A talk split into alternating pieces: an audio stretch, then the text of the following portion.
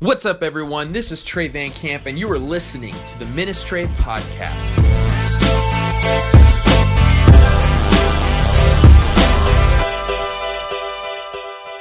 Understanding substitution and sin is the only way in. If you're new here, I do a bunch of obnoxious rhyming, so hello, welcome. My name's Trey Van Camp, okay? Stinking Dr. Seuss beat me to it. I just sell a bunch of kid books. Now, understanding substitution and sin is the only way in. I promise you, if you do not understand that Jesus was your substitute, if you do not understand that you yourself are a sinner, then you cannot experience this grace of God. See, our sin, Scripture says, all throughout the book, that our sin has separated us from God. God actually created us to live in perfect unity with Him, but instead we've said, No, I don't want that. I want to pursue my own thing. Friends, this is why we're dedicating our children today, because we're praying that our children would see this reality and cling to King Jesus, okay? Here, sin is complex, though.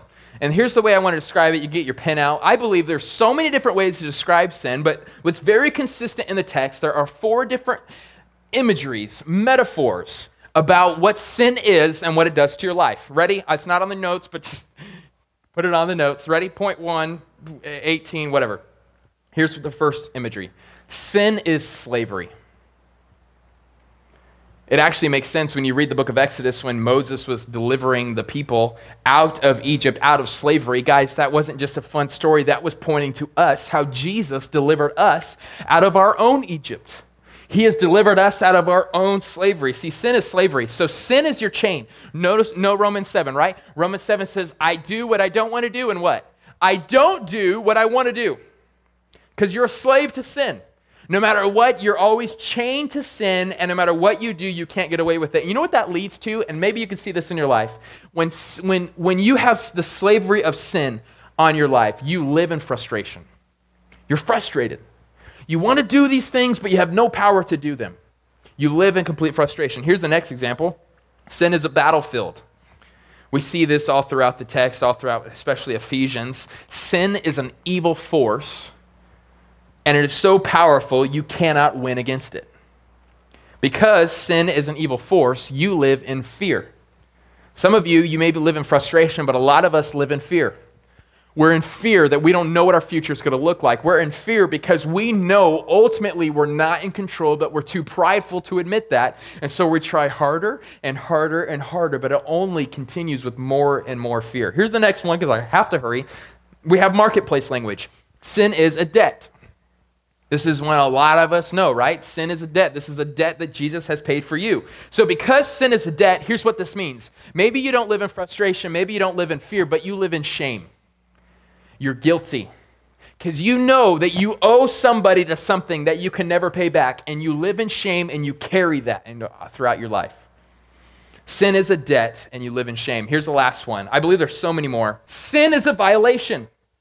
You have trespassed. You have crossed where you weren't supposed to cross. You did what was wrong, and so now there is a verdict on your head. And so, because of that, you not only live in frustration, you not only live in fear, you not only live in shame, but you also live in insecurity.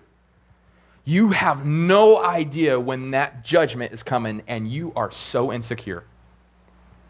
Insecurity comes out in so many ways. Mainly, you don't have any friends. You know what I'm saying?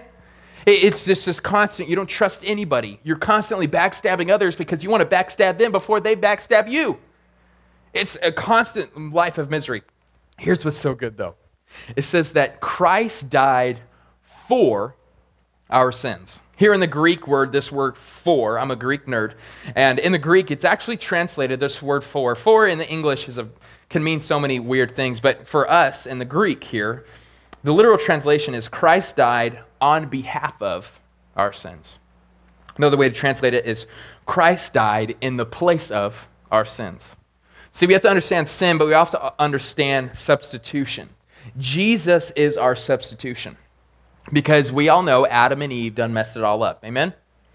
Mainly Eve, but whatever. I'm not, I'm not, just kidding.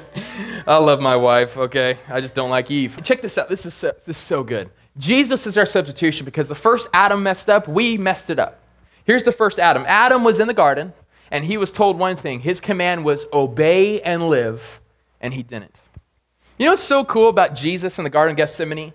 What was his command? God told him, Obey and die, and he did.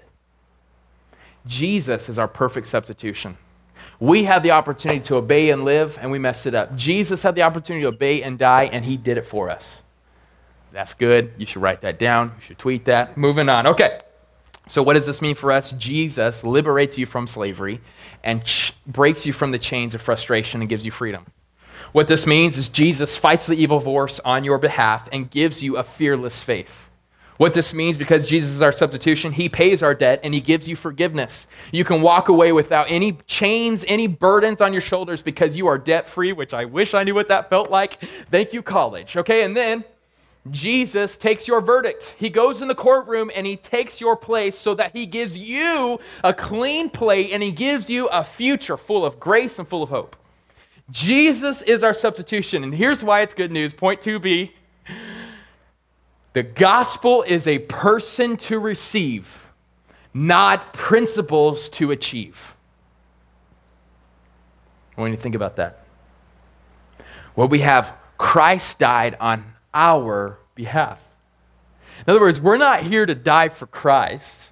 Christ died for us. So, so what this means, I'm about to explain this more in the next portion of the text and ah time but but what this is and this is how it's so different from every other religion is the point of this whole thing is to receive and believe what do we want to do we want to achieve we want to work for it uh-uh it's not the gospel if you try to do that, you will continue to live in fear. You will continue to live in frustration. You will continue to live in shame. You will continue to live in the other one that I already forgot to tell you. What is it? you live in insecurity.